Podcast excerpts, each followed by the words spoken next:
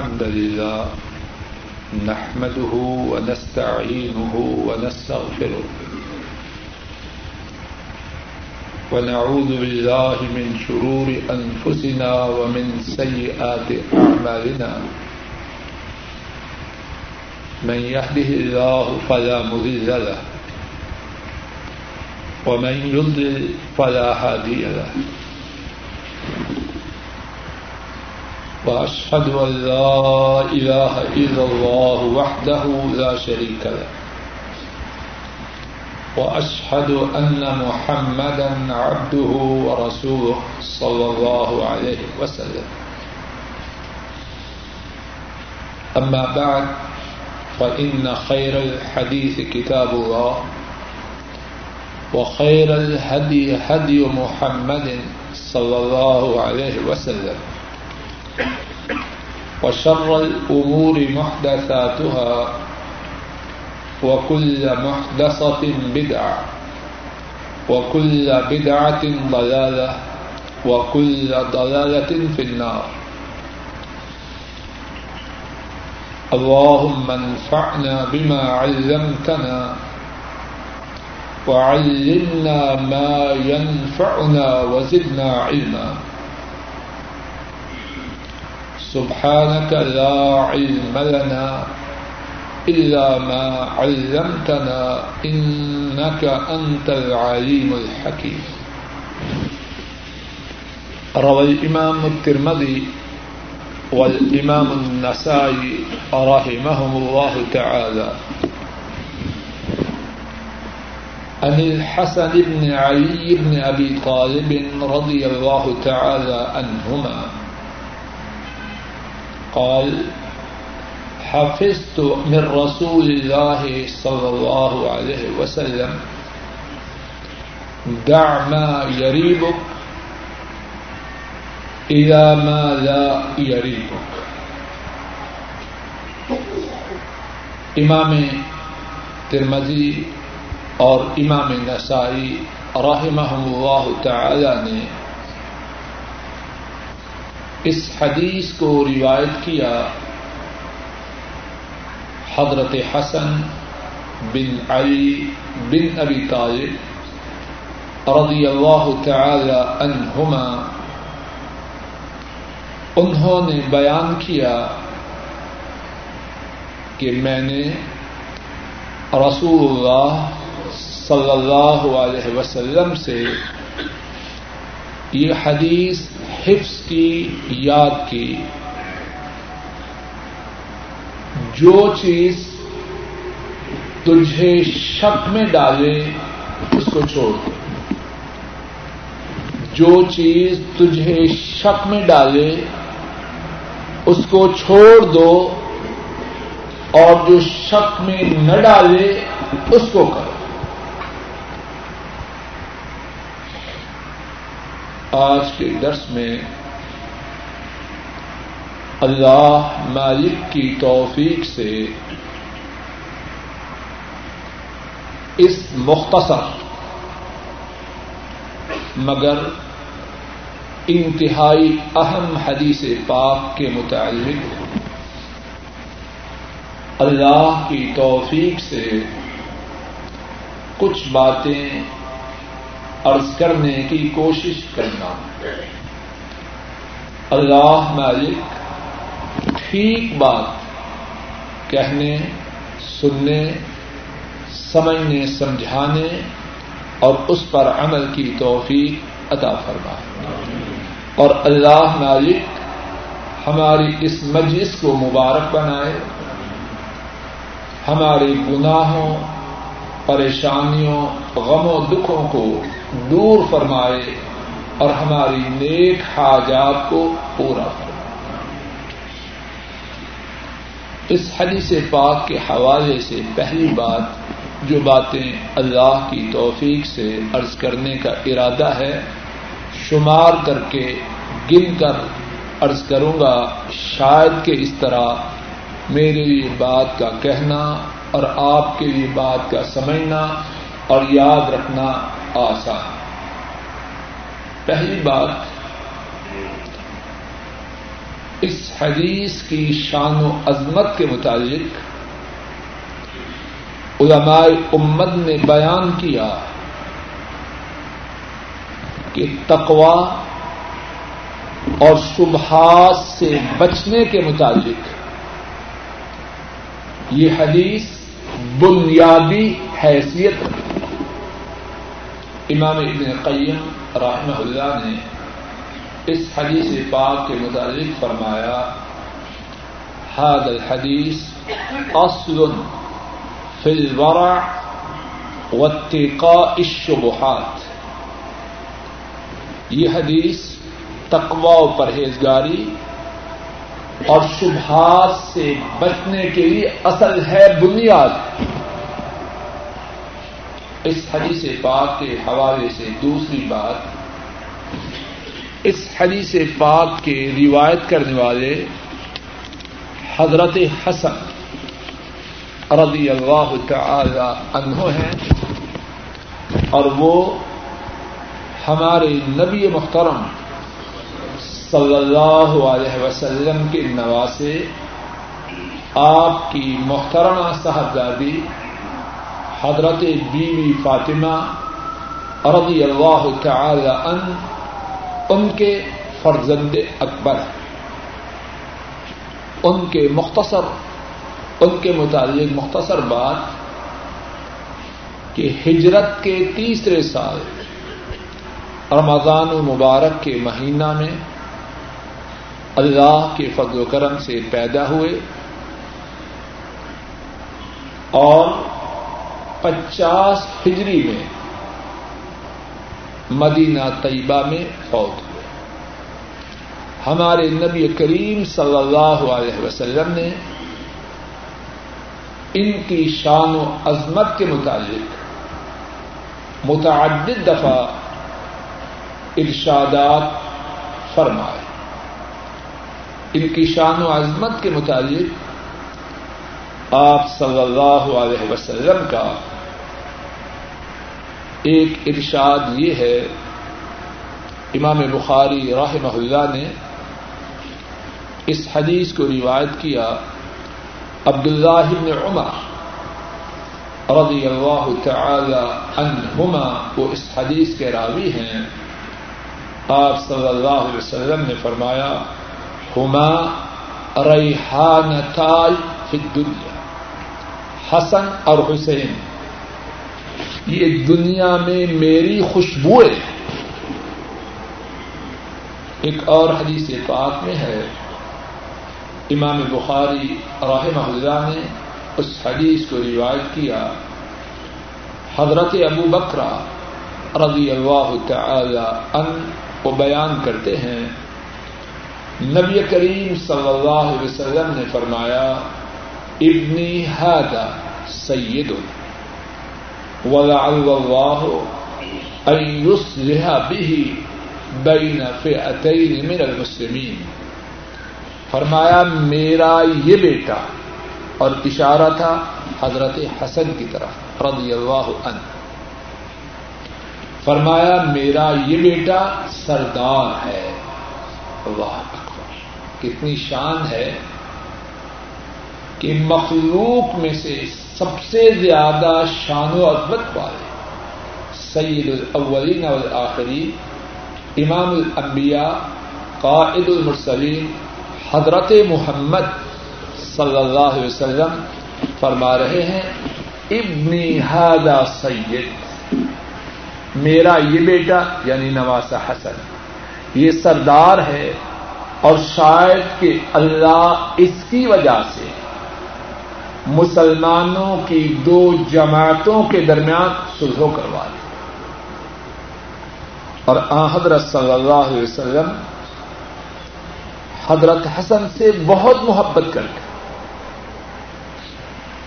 صحیح بخاری میں ہے، حضرت برا رضی اللہ تعالی عنہ، انہوں نے بیان کیا رأيت النبي صلى الله عليه وسلم والحسن بن علي رضي الله تعالى عنهما على آتته.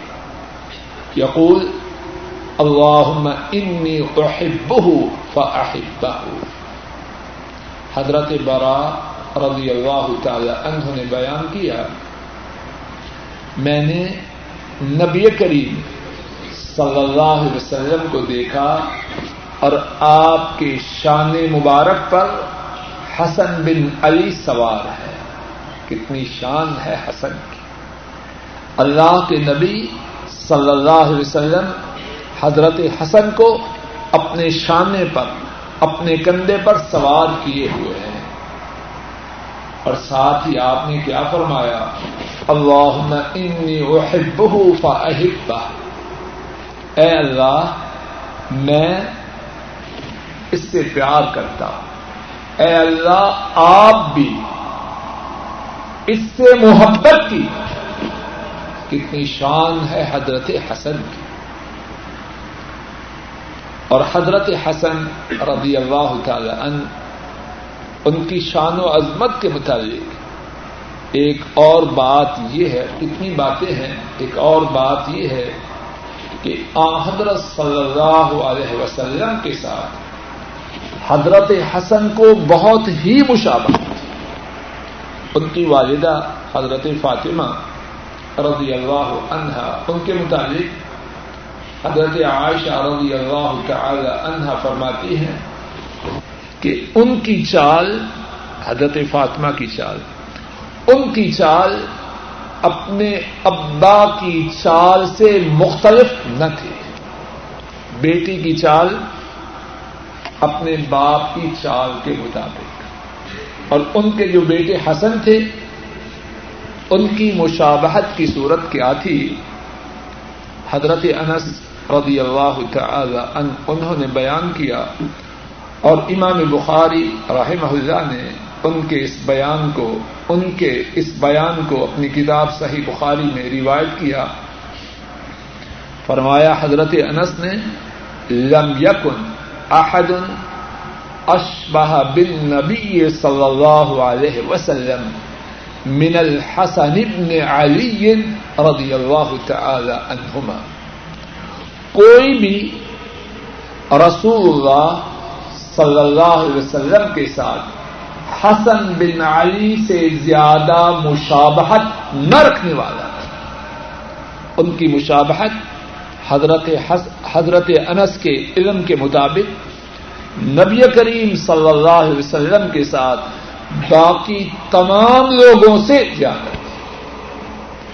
اور حضرت حسن اور حسین رضی اللہ تعالی عنہما نبی محترم صلی اللہ علیہ وسلم ان دونوں کے متعلق امت کو بتلاتے ہیں کہ میرے یہ دونوں نواسے جنت کے جوانوں کے سردار ہیں۔ ان کی شان و عظمت کی کتنی ہی باتیں ہیں۔ جو بات عرض کی، اس پر اکتفا کرتا ہوں۔ لیکن یہاں دو باتیں ان کی طرف ذرا توجہ کر لیجیے ایک بات یہ ہے، بعض لوگ جب حضرت حسن رضی اللہ تعالی ان کا ذکر کرتے ہیں تو کہتے ہیں امام حسن۔ وہ یقیناً بہت بڑے امام لیکن توجہ کیجیے حضرت ابو بک رضی اللہ تعالیٰ وہ خلیفہ اول ہے حضرت عمر خلیفہ ثانی ہے حضرت عثمان خلیفہ ثالث ہیں۔ حضرت علی رضی اللہ تعالی عنہ خلیفہ رابع لیکن وہ تین خلافا کے ساتھ امام کا لفظ استعمال نہیں کرتے۔ بعض لوگ جو حضرت حسن رضی اللہ تعالی عنہ کے ساتھ امام کا لقب استعمال کرتے ہیں، ان کا مقصود یہ ہوتا ہے، اللہ کے نبی صلی اللہ علیہ وسلم کے بعد امام اول حضرت علی، امام ثانی حضرت حسن، امام ثالث حضرت حسین۔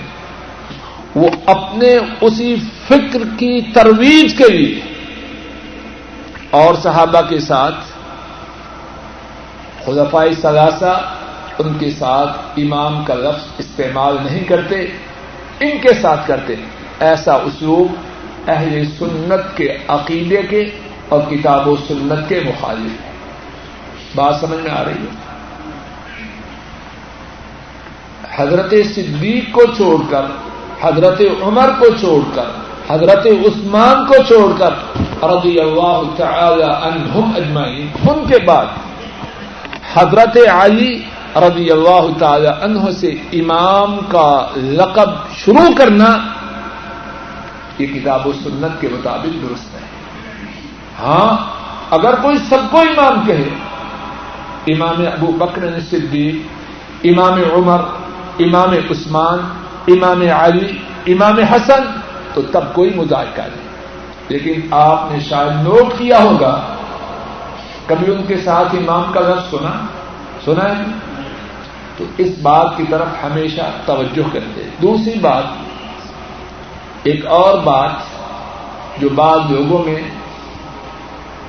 رائج ہے، حضرت حسن رضی اللہ عنہ، ان کا جب اس میں مبارک لیا جاتا ہے تو کہتے ہیں علیہ السلام۔ جی علیہ السلام بہت اچھی بات لیکن خلافہ ثلاثہ کے ساتھ علیہ السلام بات سمجھ میں آ رہی ہے؟ یہ انداز درست ہے۔ حضرت علی رضی اللہ عنہ ان سے شروع کرتے ہیں۔ علی علیہ السلام، حسن علیہ السلام، حسین علیہ السلام۔ اور خلفاء ثلاثہ ان کے ساتھ ایسے نہیں کہتے۔ یہ تفریق کرنا درست ہے۔ اس بات کی طرف توجہ رکھنی چاہیے۔ اور اصل میں یہ عقیدہ اہل سنت کا نہیں، باہر سے آیا ہے۔ لیکن عام لوگ اس طرف توجہ نہیں دیں اس حدیث پاک کے حوالے سے تیسری بات، توجہ فرمائیے۔ ما یری بک الا مالا یری بک تیسری بات اس حدیث پاک کا معنی اور مقصود کیا ہے؟ اس حدیث پاک کا معنی یہ ہے کہ اگر کسی بات میں تیرے دل میں کھٹکا ہو تیرے دل میں تردد ہو، تیرے دل میں اضطراب ہو، اس کو چھوڑ دے۔ اب تو شک میں ہے۔ پتا نہیں ٹھیک ہے کہ نہیں ٹھیک، چھوڑو اس کو۔ جن باتوں کے بارے میں تجھے یقین ہے کہ وہ ٹھیک ہیں، کیا وہ تھوڑی ہیں؟ جس بات میں تجھے کھٹکا ہے، تردد ہے، اس سے دور ہو جاؤ۔ اپنے دین کو بچانا بہت قیمتی ہے۔ کھٹکے اور تردد والی بات کے قریب نہ جاؤ۔ اور بعض روایات میں اس کے بعد کچھ اور الفاظ ہیں جن سے اس بات کی مزید وضاحت ہوتی ہے۔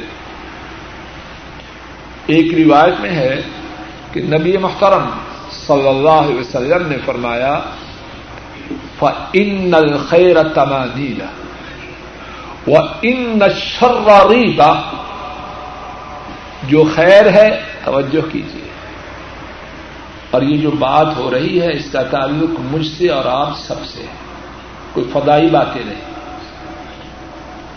فرمایا، جو خیر ہے، اس میں اطمینان ہے، سکون ہے، دل کی ٹھنڈک ہے۔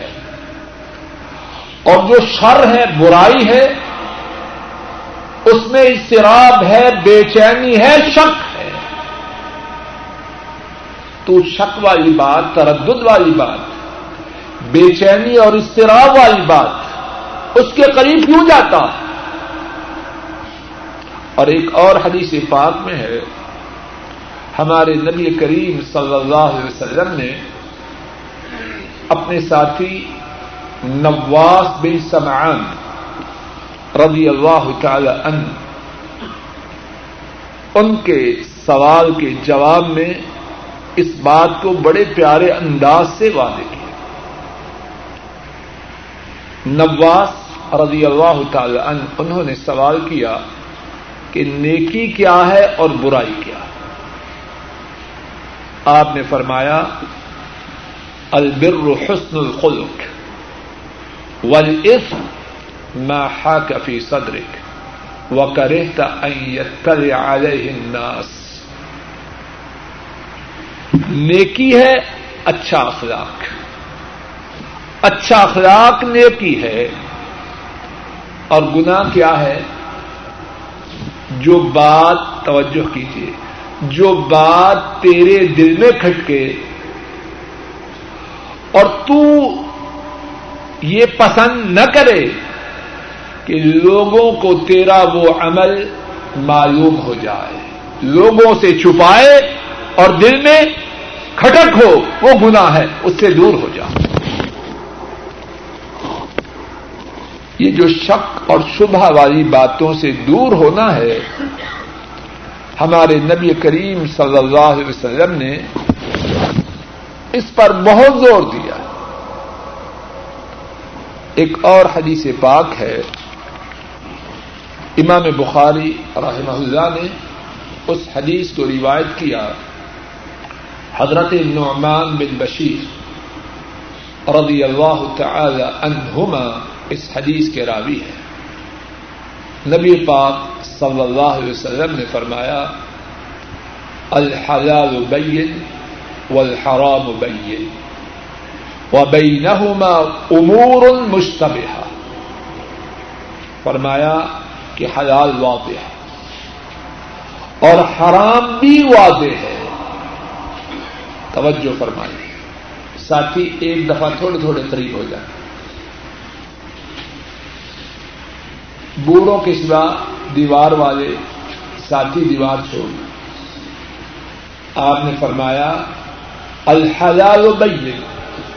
والحرام بین. حلال واضح. اور حرام بھی واضح. اور ان کے درمیان شک شبے والی باتیں ہیں. توجہ فرمائی حلال واضح، حرام واضح. اور ان کے درمیان شک شبے والی باتیں اور ہمارے درس کا آج موضوع کیا ہے؟ شک شبے والی بات ان کے متعلق کیا فرمایا؟ فمن ترک ما شبہ علیہ من الاثم کان مستبان اترک جس نے شک شبے والی باتوں کو چھوڑ دیا، تو جن باتوں کا حرام ہونا اس کے لیے واضح ہو جائے گا۔ ان کو تو وہ بہت زیادہ چھوڑے گا۔ اب ایک بندہ اس بات کی تدریب کرتا ہے۔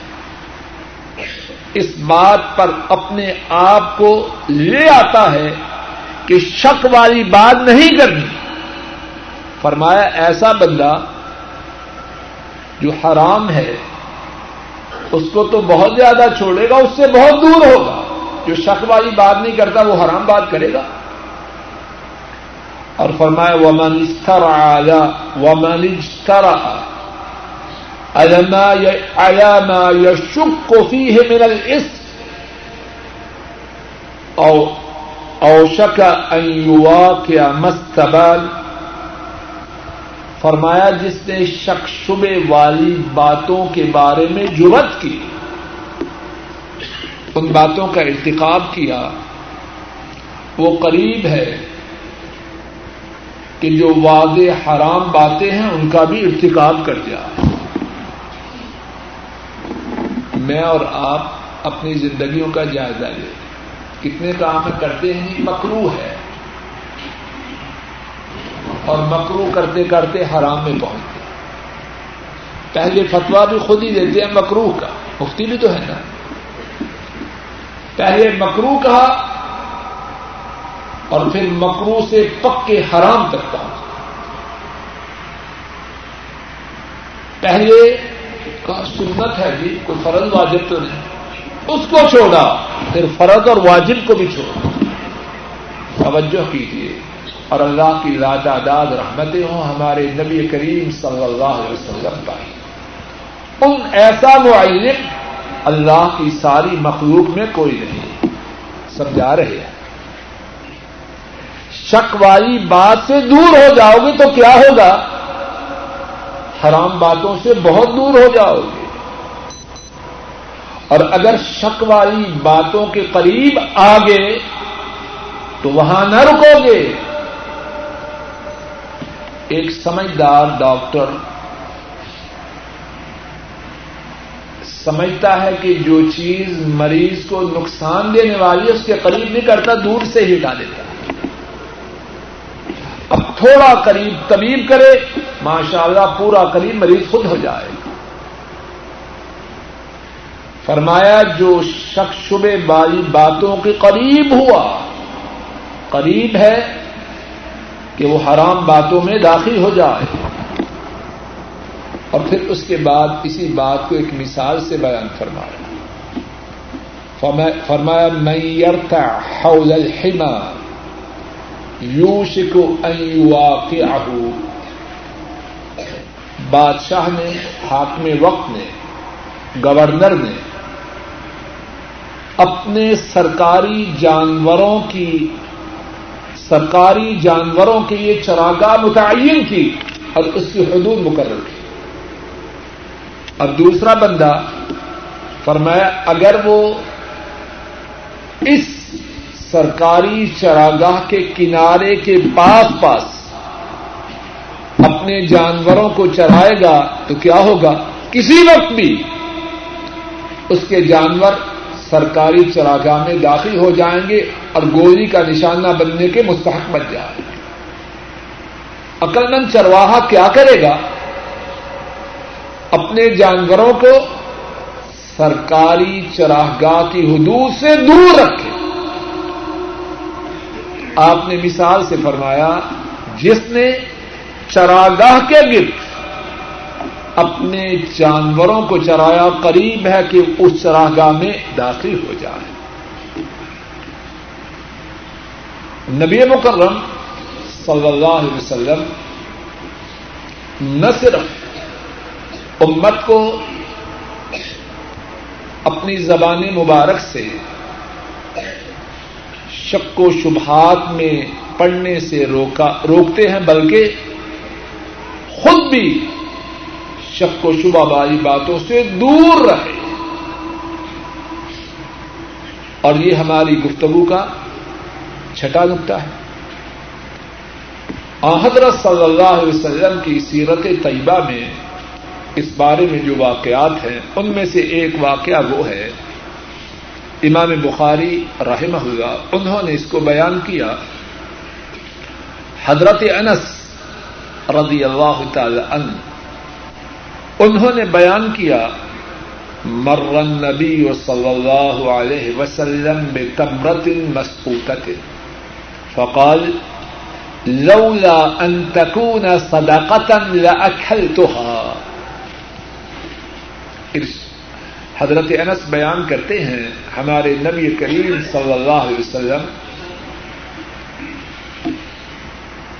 گزرے تو راستے میں ایک گری ہوئی کھجور تھی۔ آپ نے فرمایا، اگر مجھے یہ خدشہ نہ ہوتا کہ شاید یہ کھجور صدقہ کی ہو، تو میں اس کھجور کو اٹھاتا اور کھا لیتا۔ لیکن اس خدشہ کی وجہ سے، اس ڈر کی وجہ سے کہ کہیں صدقہ کی کھجور نہ ہو، کھجور اٹھا کے اپنے منہ مبارک میں نہ ڈالتے۔ ہائے میرے اللہ۔ لوگوں، میں اور آپ غور کریں، کیا ہم ایسے ہیں؟ شک شبے والی بات تو دور کی خالص سفید حرام بڑے شوق سے کھا رہے اپنے ملک سے آئے، اتنی تنخواہ نہ تھی کہ اخراجات پورے ہو سکے۔ مہینہ ختم ہونے سے پہلے تنخواہ ختم ہو جاتی۔ لوگوں کے قرضے ذمے آنا شروع ہو جاتے۔ یہاں آئے اللہ نے ریالوں میں اتنی تنخواہ دی جتنی تنخواہ روپوں میں نہ ملتی۔ بچت ہوئی اور بہت ہوئی۔ اب کیا ہے؟ بینکوں میں سود پر جمع کروا رہے۔ اور کہتے ہیں بچوں کے مستقبل کی بڑی فکر۔ جھوٹ۔ کہاں وہ نبی مقرر صلی اللہ علیہ وسلم۔ کھجور، ایک کھجور۔ اس لیے اس کے اٹھانے اور کھانے سے اجتناب کرتے ہیں کہیں شک و شبہ کی نہ۔ اور یہ سینکڑوں، ہزاروں اور شاید لاکھوں حرام کے روپے بڑے شوق سے اور اپنے خیال میں بڑی چالاکی، ہوشیاری اور عقل مندی سے کما رہے ہیں، کھا رہے ہیں اور سمجھتے ہیں کہ یہ ہماری ضرورت ہے۔ اور ایک موقع ایسا آیا کہ نبی محترم صلی اللہ علیہ وسلم نے ایک کھجور اپنے منہ مبارک میں ڈال لی اور پھر خیال آیا معلوم نہیں کیسی تھی تو کیا ہوا؟ سنیے امام احمد رحمہ اللہ، انہوں نے اس حدیث کو روایت کیا۔ عبد اللہ عمر رضی اللہ تعالی عنہما، انہوں نے بیان کیا، تضور النبي صلى الله عليه وسلم ذات الليلة فقيل له ما أصحرك قال إني وجدت تمرة ساقطة فأكلتها. ثم ذكرت تمرا. كان عندنا من تمر الصدقة. فما أدري أمن ذلك كانت التمرة أو من تمر أهلي فذلك أسحرني. عبد الله بن عمر رضی اللہ عنہما نے بیان کیا، ایک رات نبی کریم صلی اللہ علیہ وسلم بیدار رہے۔ رات بھر نیند نہ آئی۔ آپ سے ارض کیا گیا، آپ کو کس چیز نے آج رات بیدار رکھا؟ کس چیز نے آپ کی آنکھوں سے نیند کو دور کر دیا؟ آپ نے فرمایا، میں نے ایک گری ہوئی کھجور دیکھی تو میں نے کھا لی۔ پھر مجھے یاد آیا کہ گھر میں صدقہ کی کھجوریں موجود تھی۔ اب مجھے پتا نہیں کہ جو کھجور کا دانا میں نے کھایا وہ صدقہ کی کھجوروں میں سے تھا یا گھر کی کھجوروں میں سے تھا اس وجہ سے ساری رات آنکھوں سے نیند دور ہو گئی۔ آپ صلی اللہ علیہ وسلم امت کو صرف شک شبہ سے دور رہنے کی تاکید ہی نہیں کرتے، بلکہ خود بھی اس بات کا شدت سے اہتمام کرتے ہیں۔ اور اگر ایک دفعہ یہ واقعہ بھول کر ہو گیا، تو آپ کے اس واقعہ کی وجہ سے متاثر ہونے کی کیفیت یہ ہو گئی کہ ساری رات بے خوابی میں بسر۔ ساتویں بات حضرات صحابہ، وہ بھی شبہات سے بچنے کی بہت زیادہ تاکید کرتے ہیں۔ عمر فاروق رضی اللہ تعالی عنہ، انہوں نے فرمایا الربا والریبا. اللہ اور ہمارا معاملہ اس کے بالکل برعکس ہے اللہ منشا حضرت فاروق رضی اللہ عنہ فرماتے ہیں، سود کو چھوڑ دو بس۔ فرمایا، جو شک ہے اس کو بھی چھوڑ۔ صرف سود ہی نہیں۔ فرمایا، سود کو چھوڑو اور جو شک والی بات ہے اس کو بھی چھوڑ۔ اور آج مسلمان شک والی بات کو چھوڑنا تو دور کی بات سود میں پھنسا۔ عزت پائے مسلمان تو کیسے پائے؟ عبد اللہ نے مسعود رضی اللہ تعالی عنہ۔ انہوں نے اس بات کی تلقین ایک اور انداز سے کی۔ توجہ فرمائی فرماتے ہیں ماتوریت علامہ یری بک و حولت اور بیت آیات لا تری بک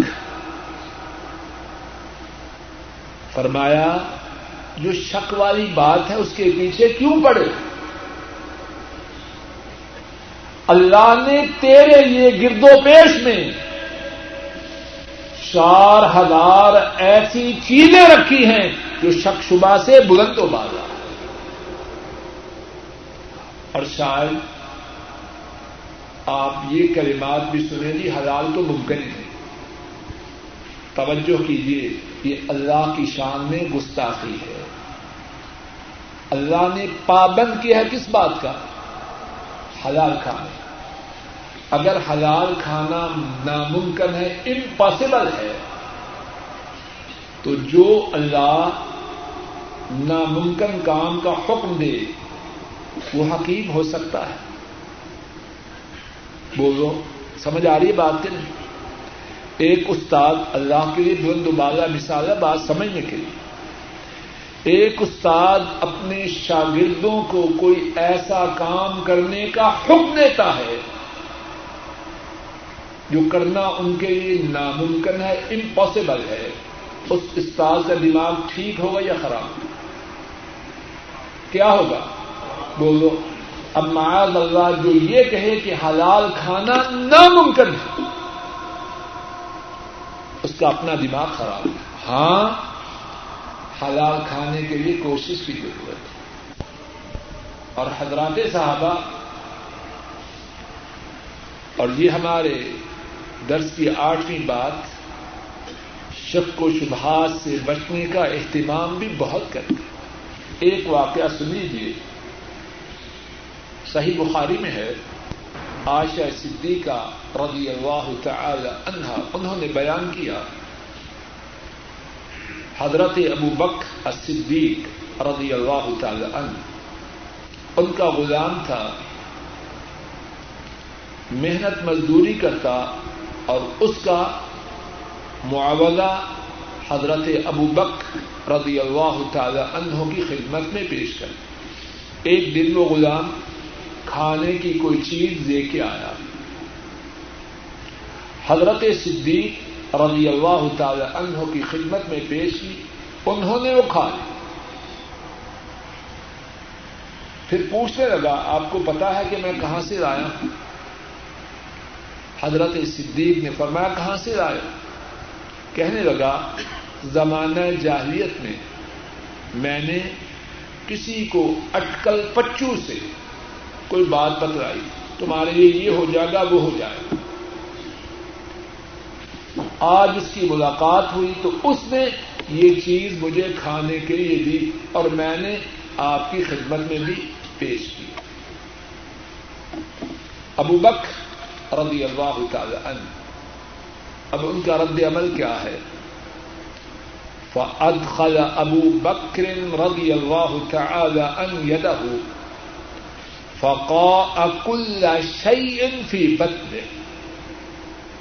حضرت ابو بکر رضی اللہ تعالی عنہ، انہوں نے اپنا دستے مبارک اپنے منہ میں ڈالا اور پیٹ میں جو کچھ جا چکا تھا وہ قے کر کے باہر نکال دیا۔ اور بعض تاریخ کی کتابوں میں ہے، اس مجلس میں بیٹھے ایک شخص نے کہا کلوہاگا میں لکمت واحد اتنے تکلف کی کیا ضرورت؟ ایک لکما تھا، آپ نے بھول کے کھا لیا۔ اتنے تکلف کی کیا ضرورت؟ حضرت ابو بک رضی اللہ تعالی عنہ، انہوں نے جواب میں فرمایا سمیت تو رسول اللہ صلی اللہ علیہ وسلم یقول کل جسد. نبت من سحت فالنار اولا به. وخشید ان ينبت شيء من جسدي من هذه اللقمه میں نے اللہ کے رسول صلی اللہ علیہ وسلم کو فرماتے ہوئے سنا، انسانی جسم کا جو حصہ حرام سے پرورش پائے گا وہ جہنم کی آگ کا زیادہ مستحق ہے۔ اور مجھے یہ خدشہ ہوا کہ ایک رکما جو مجھے غلام نے دیا اور میں نے بھول کے کھا لیا، مجھے یہ خدشہ ہوا۔ اس ایک لقمے کی وجہ سے میرے جسم کا کوئی حصہ پرورش پائے اور وہ جہنم کی آگ میں داخل ہو جائے۔ اور اس کے بعد کیا فرمایا؟ واللہ لو لن تخرج الا بنفسی لاخرجتها تو تو کہہ رہا ہے، میں نے کیا کیوں کی؟ اللہ کی قسم، اس ایک لقمہ کو نکالنے کے لیے اگر مجھے اپنی جان کی بازی لگانی ہوتی اپنی جان کو قربان کر دیتا، لیکن اس لقمہ کو اپنے اندر نہ رکھ۔ آج صاف چٹا، وعدے حرام کھانے کے لیے لوگوں نے کتنے بہانے بنا رکھے سود کو کوئی پروفٹ کہتا ہے، کوئی بونس کہتا ہے۔ خنزیر کو بکری کہنے سے وہ بکری بن جائے۔ حماقت کی بات ہے۔ خنزیر خنزیر ہے۔ اس کا نام جو چاہے رکھے حرام حرام ہے۔ کہاں یہ مقدس اور مبارک لوگ اور کہاں آج کے بہت سے نام نہاد مسلمان۔ بات کا نواں حصہ۔ ہم نے اللہ کی توفیق سے شبہات سے بچنے کے متعلق جو بات کی، ان شبہات کے متعلق بھی ہم میں سے بعض لوگوں کو شبہ ہوتا ہے۔ ذرا سمجھے شاید کہ اس بات کے سمجھنے سے ہمارے لیے اللہ کے فضل و کرم سے کچھ آسانی ہو جائے۔ وضو کیا، اپنی روزمرہ کی زندگی سے مثال دیتے ہیں۔ وضو کیا اب خیال ہوا کہ وضو ٹوٹ گیا۔ اب اس حدیث پاک کی روشنی میں اور اس حدیث پاک کی تائید میں جو باتیں بیان کی ہیں، ان کی روشنی میں دوبارہ وضو کرے کہ نہ کرے۔ بات سمجھ میں آ رہی ہے؟ یہ سوال ہے، اس سے ہمیں عام طور پر واسطہ پڑتا اور خصوصاً سردیوں میں معاملہ اور سنگین ہو جاتا ہے۔ شبہوں سے بچنے کی جو حدیث ہے، اس کی اپلیکیشن اس مثال پر کیسی ہے؟ سوال سمجھ میں آگے سوال کا سمجھنا آدھی بات کا سمجھنا، انشاءاللہ۔ اس بارے میں توجہ کیجیے یہ واقعہ یہ مثال شبہات کی حدود سے خارج ہے۔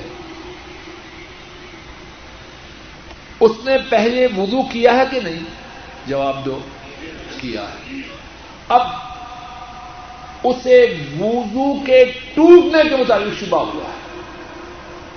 اچھی طرح سمجھ لیجیے تاکہ اللہ کی فضل و کرم سے فائدہ ابھی وضو کر کے ابھی تو ہاتھ بازو چہرہ گیلا ہے۔ وضو میں کوئی شبہ ہے؟ اب شبہ کس بات میں ہے؟ ٹوٹا ہے کہ نہیں ہے؟ تو کیا کرے؟ اس شبے کو چھوڑ دے اور اپنے وضو کو باقی رکھے۔ بات سمجھ میں آئی ہے؟ اچھی طرح سمجھے اور فائدہ اٹھا پھر ارض کرتا ہوں تاکہ بات اچھی طرح سمجھ میں آ جائے۔ وضو کر کے آ رہا ہے۔ وضو کے کرنے میں کوئی شک شبہ نہیں۔ اب پہنچا شیطان نے وسوسہ ڈالا۔ کہ تیرا کام خراب ہو گیا وضو ٹوٹ گیا۔ اس حدیث پاک کی روشنی میں اس کے لیے حکم یہ ہے کہ اس شبہ کو چھوڑ دے، اپنے وضو کو باقی سمجھے اور اللہ کا نام لے کے نماز، اطمینان، سکون، دلجمی اور توجہ سے ادا کرے۔ بات سمجھ میں آئی؟ اور جو بات میں کہہ رہا ہوں، میری طرف سے نہیں ہے۔ یہ رحمت دو عالم صلی اللہ علیہ وسلم نے امت کو سمجھائی ہے۔ صحیح بخاری میں ہے، عبداللہ نے زید رضی اللہ تعالی ان انہوں نے بیان کیا۔ نبی کریم صلی اللہ علیہ وسلم کی خدمت عالیہ میں یہ شکایت کی گئی کہ ایک بندہ ہے نماز میں کچھ پاتا ہے۔ مانا یہ ہے کہ سمجھتا ہے کہ وضو باقی نہیں ایکتا اس سلاد کیا نماز کو توڑ دے؟ کیا کرے؟ آپ سسر نے کتنی پیاری شفقت اور رحمت والی بات فرمائی۔ فرمایا، لا حتی یسمع سوتن او یجداری ہن نماز نہ توڑے. ہاں اگر آواز آئے کانوں میں کہ کام خراب ہو گیا، یا بدبو آئے ناک میں، پھر نماز کو توڑے اور جا کے وضو کرے. بات واضح ہو گئی؟ یہ جو وضو ہے، پکا شک کی بنا پر اس کو ختم نہ سمجھے۔ ہاں بدبو سوں گے آواز سنے، تو پھر جا کے دوبارہ وضو کرے۔ اب سوال پھر یہ ہے کہ شبہ والی مثال کون سی ہے؟ وہ حدیث پاک جو ہم پہلے سن چکے ہیں۔ راستے میں کھجور پڑی۔ نبی پاک سے پر صدقہ کی کھجور کا کھانا حرام ہے۔ اب پتا نہیں صدقہ کی ہے یا ویسے ہے۔ اب اس کو حال نہیں لگایا بات سمجھ میں آ گئی؟ تو وضو والی مثال میں شبہ شبہ کو اس حدیث پر عمل یہ ہے کہ وضو کو باقی سمجھے۔ اور کھجور والی مثال میں پتا نہیں صدقہ کی ہے یا دوسری ہے، اس لیے اس سے اس حدیث پاک کے حوالے سے دسویں بات اختلافی مسائل میں، اختلافی مسائل میں کیا کریں؟ کیا اس حدیث کا معنی یہ ہے کہ اختلافی مسائل میں جو بات زیادہ مشکل ہے وہ کریں؟ توجہ کیجیے یہاں بھی بہت لوگ غلطی کرتے ہیں جب بھی دو مسئلے بیان ہوں، تو کہتے ہیں، سنو بھائی شک شبہ میں نہ پڑھو، ایک دم دے دو۔ حج میں لوگ ایسے کرتے ہیں نا، حج بھی آ رہا ہے۔ شک شبے میں ڈالا اور کہا، یار شک میں کیا پڑھنا ایک دم دے پھر ایک پر بعد نہیں رکتی، دو دے دو۔ غسل کیا، بال ٹوٹ گیا، اور دم دے دس تاریخ کو ترتیب باقی نہیں رہی، دم دے بات سمجھ میں آ رہی ہے نہیں؟ جہاں بھی علماء کی دو رائے ہوئی، جو مشقت والا کام ہے، سمجھا کہ شک شبہ سے بچنے کی بات یہ ہے کہ مشقت والا کام کرو، یہ بات درست نہیں۔ توجہ سے سنی اور اللہ کے فضل و کرم سے اس بات سے فائدہ اٹھا جس بارے میں حدیث پاک ثابت ہو جائے، وہاں شک شبہ پیدا کرنا ہی غلط ہے۔ بات سمجھ میں نہیں آ رہی۔ ذرا توجہ کرو، میں کھول کے مثال دیتا ہوں۔ حدیث پاک میں ہے اور پکی ثابت ہے۔ حضرت صلی اللہ علیہ وسلم نے فرمایا کہ بیت اللہ میں، مکہ شریف حرم شریف میں کسی کو کسی وقت نماز پڑھنے سے نہ روکو۔ پکی حدیث۔ اب طواف کیا فجر کے بعد؟ کہتے نہ۔ اب دو رقم نہ پڑھنا۔ کیونکہ بعض علماء نے کہا کہ سورج کے نکلنے سے پہلے دو رقم نہ پڑھو۔ اب کیا کرے شخص صبح سے بچے اور سورج نکلنے کے بعد پڑھے ایسے کرتے ہیں نا لوگ۔ یہاں شخص شبے والی بات کرنا غلط ہے۔ جب مدینے والے نبی محترم صلی اللہ علیہ وسلم نے اس بات کی اجازت دی کہ حرم شریف میں ہر وقت نماز پڑھنا درست ہے۔ تو آپ کے فرمان کے بعد اس بات میں شک شبہ پیدا کرنا وہ غلط ہے۔ بات سمجھ میں آئی دس تاریخ کو چار کام کرنے ہوتے کنکریاں مارنا، قربانی کرنا، حجامت کرنا، طواف حفاظت یہ بات سمجھ رہے ہیں ساتھی؟ بولو تاکہ میں تسلی ہو سمجھ رہے ہیں کہ چار کام۔ کنکریاں مارنا، قربانی کرنا، حجامت کروانا اور طواف کرنا۔ یہ چار کام ہے اور اسی ترتیب کے ساتھ۔ لیکن حضرت صلی اللہ علیہ وسلم سے کتنے لوگوں نے پوچھا کہ ہم نے ان کاموں کی ترتیب کو بدل دیا۔ آپ نے فرمایا افعال والا حرج۔ کوئی حرج نہیں۔ پکی، ثابت شدہ احادیث موجود ہے اب کوئی کہے نہیں جی احتیاط اس میں ہے کہ ترتیب باقی رکھنا واجب ہے۔ تو اس کی یہ احتیاط مانی جائے گی۔ بولو، یہ خواہ اپنے آپ کو سختی میں ڈال۔ جتنی باتیں شریعت میں ہیں، ان کی پابندی ہمارے لیے کافی ہے۔ اس سے آگے بڑھ کر اپنے آپ کو یا کسی کو شک شبہ کی آڑ میں پابند کرنے کی کوشش کرنا غلط ہے۔ اس حدیث پاک میں اور بھی کتنی باتیں ہیں، لیکن وقت ختم ہوا چاہتا ہے، اسی لیے اسی بات پر اللہ سے اس التجا کے ساتھ گفتگو ختم کرتا ہوں کہ جو ٹھیک بات اللہ کے فضل و کرم سے کہی اور سنی گئی ہے، اللہ مالک اس پر کہنے والے اور سننے والوں کو عمل کرنے کی توفیق عطا فرمائے۔ کہنے اور سننے میں جو غلطی ہوئی، اللہ مالک اپنے فضل و کرم سے اس غلطی کو معاف فرمائے۔ اے اللہ، ہمارے گناہوں کو معاف فرما۔ اے اللہ ہمارے گناہوں کو معاف فرما۔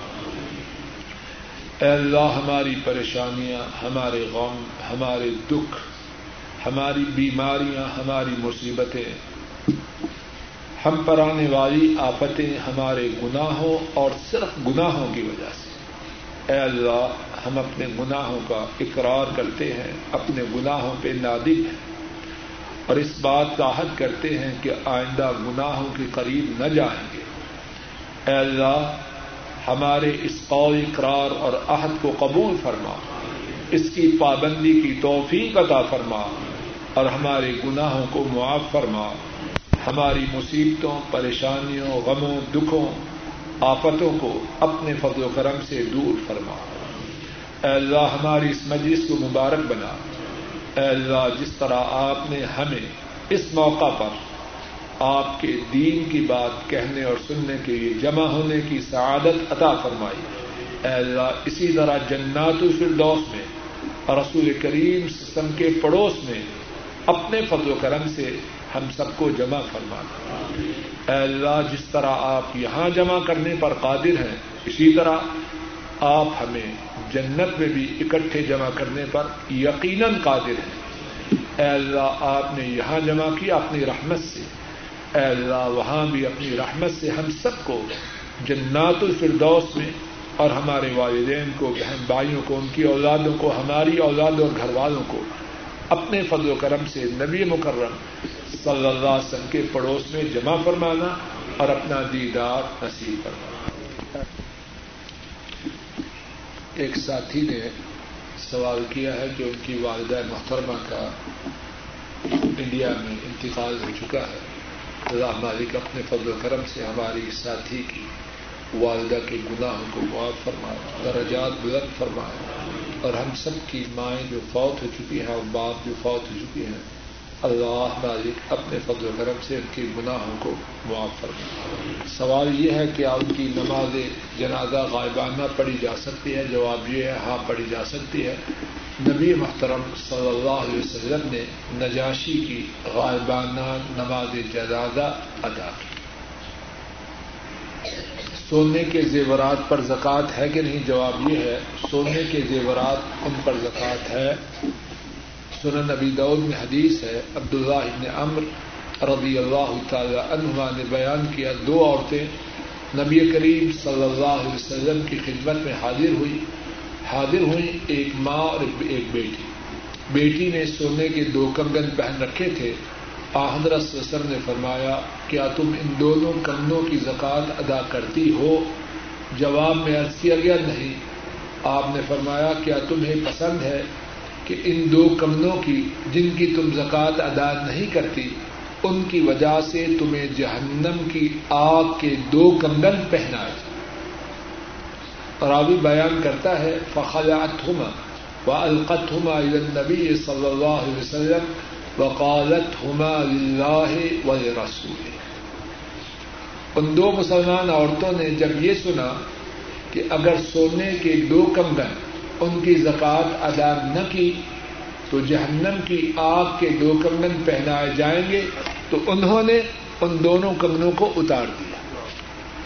اور کہا، اے اللہ کے رسول صلی اللہ علیہ وسلم، ہم آپ کی خدمت میں یہ دیتے ہیں یہ اللہ کے لیے ہیں، اور اللہ کے رسول جہاں چاہیں انہیں خرچ کریں۔ صرف زکوٰۃ ہی نہیں، ہم کنگن ہی دیتے تو سونے پر زکوٰۃ، جو زیورات کی صورت میں سونا اس پر زکوٰۃ ہے۔ کتنا نصاب ہے؟ ساڑھے سات تو۔ لیکن یہ نصاب اس کے لیے، جس کے لیے اور کچھ نہ ہو۔ اگر کسی کے پاس ڈالر ہے، پاؤنڈ ہے، ریال ہے، روپے ہے اور سونا پانچ تو ہے، تو یہ نہ کہے کہ میرا سونا ساڑھے سات تو ہے۔ یہ جو نوٹ ہے، یہ بھی سونا ہے۔ ان سب کی رقم کو جمع کریں۔ اگر وہ ساڑھے سات تولے کے برابر ہو جائے، تو خواہ تو سونا صرف ایک تولا ہو۔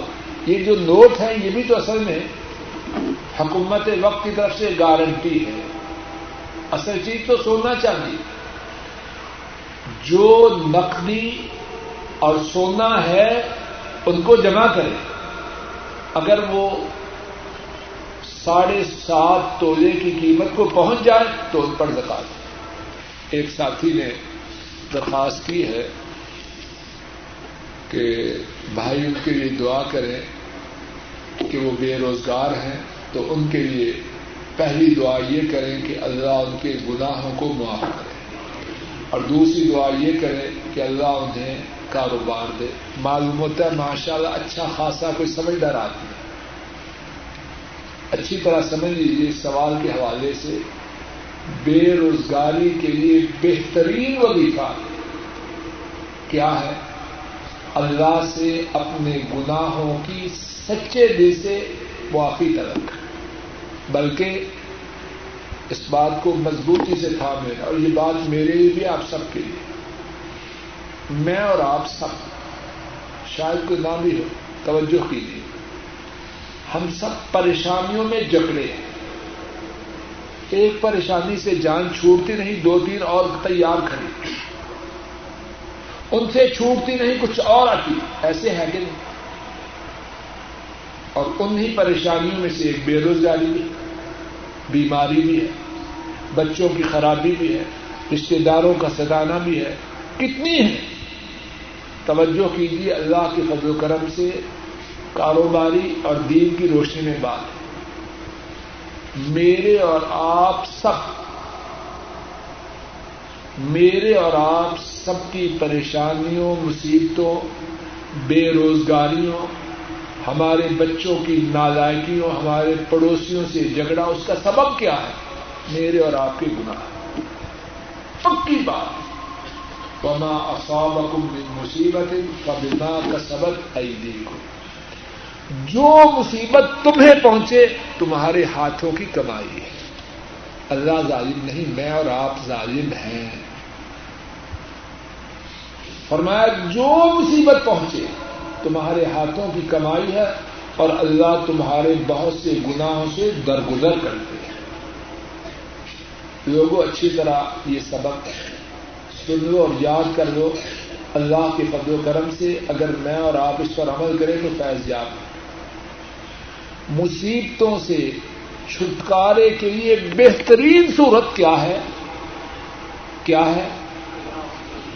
لمبی تصویر پڑے پانچ سو جانے کی۔ گناہوں کو چھوڑ دے جو کر رہے ہیں وہ چھوڑ دے جو کر چکے ہیں ان پہ نادم ہو جائیں۔ اور آئندہ یہ ارادہ کریں۔ جب تک اس جان میں جان ہے، گناہ کے قریب نہ جاؤ۔ کائنات کے رب کی قسم، کائنات کے رب کی قسم، کائنات کے رب کی قسم۔ اگر مجھ میں اور آپ میں یہ بات آ جائے، تو ہمارے گناہوں کی وجہ سے جتنی مصیبتیں ہم پہ آ چکی ہیں، غائب ہو جائیں۔ لیکن مصیبت یہ ہے، ہم استغفار میں بھی فراڈ کرتے ہیں۔ توبہ میں بھی مکر و فریب کرتے کھوٹے ہیں نا۔ تصویر تصویر پانچ سو لانے کی بھی پڑھ رہے ہیں اور گناہ بھی کر رہے ہیں۔ یہ مکر و فریب والے استفار کی بات۔ تو ساتھی نے اچھا انداز اختیار کیا ہے۔ اللہ ہمارے اس بھائی کے اور ہم سب کے۔ تمام گناہوں کو، چھوٹے بڑے گناہوں کو معاف کرے اور ہمیں سچی توبہ مکر و فریب والی دبے بازی والی۔ گج و فریب والی سچی توبہ کرنے کی توفیق عطا فرمائے۔ اللہ ہمارے اس بھائی کو رزق کے حلال عطا فرمائے اور ہم سب کو بھی رزق کے حلال عطا فرمائے۔ اور جب تک زندگی ہے، اپنے سوا کائنات میں کسی کا بھی محتاج